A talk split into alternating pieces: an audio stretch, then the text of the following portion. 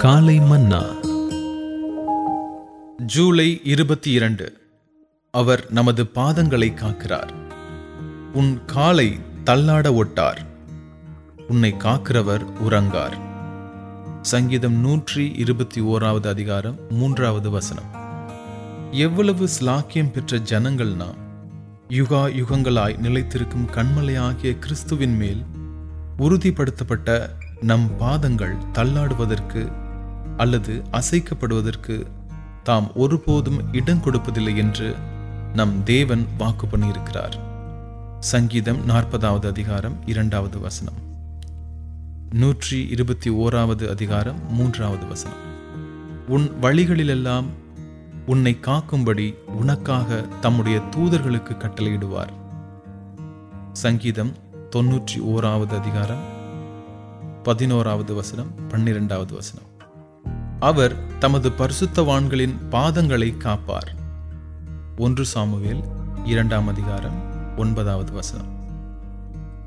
பரிசுத்த தூதர்கள் நம் பாதங்கள் கல்லில் இடராதபடிக்கு நம்மை தங்கள் பலத்த கரங்களில் தாங்கிக் கொண்டிருப்பது மட்டுமல்ல கர்த்தர்தாமே நம் பாதங்களை இரவும் பகலும் விழிப்புடன் கவனித்துக் கொண்டிருக்கிறார் என்பது நமக்கு ஆச்சரியம் அளிப்பதாய் இருக்கிறதல்லவா அவர் ஒருபோதும் உறங்குவதும் இல்லை தூங்குவதும் இல்லை இருப்பினும் கர்த்தர் நம் பாதங்களை காக்க வேண்டுமாயின் நம் பகுதியில் நாம் நிறைவேற்ற வேண்டிய நம்முடைய பங்கு ஒன்று உண்டு. சகல பொல்லாத வழிகளுக்கும் என் கால்களை விளக்குகிறேன்.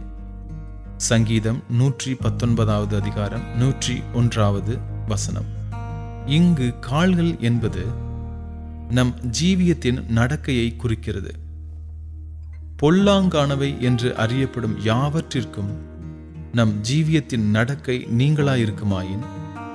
நம் பாதங்கள் அசைக்கப்படாதவாறும் விழாதவாறும் கர்த்தர் பாதுகாப்பார். என் காலை விழுகைக்கும் தப்புவித்தீர்.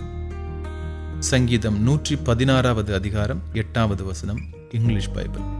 நம் தேவன் சரீரத்தின் மிக தாழ்வான பகுதியாகிய நம் பாதங்களுக்காக கவலையுள்ளவராய் அவற்றை கரிசனையுடன் பாதுகாப்பாரேயாயின். அவர் நம் தலையை தீய எண்ணங்கள் கற்பனைகள் முதலியவற்றிற்கு நீங்களாக பாதுகாக்க எவ்வளவு அதிகமாக மனம் ஓந்திருப்பார். மேலும் தேவன் நம் சரீரத்தின் மேல் இவ்வளவாக கரிசனை உள்ளவராயிருப்பாராயின் அவர் நம் ஆத்துமாவின் மேல் எவ்வளவு அதிகமாக கரிசனை உள்ளவராயிருக்க வேண்டும். கர்த்தருடைய பரிசுத்த நாமத்திற்கு ஸ்தோத்திரம். காலை மன்னா.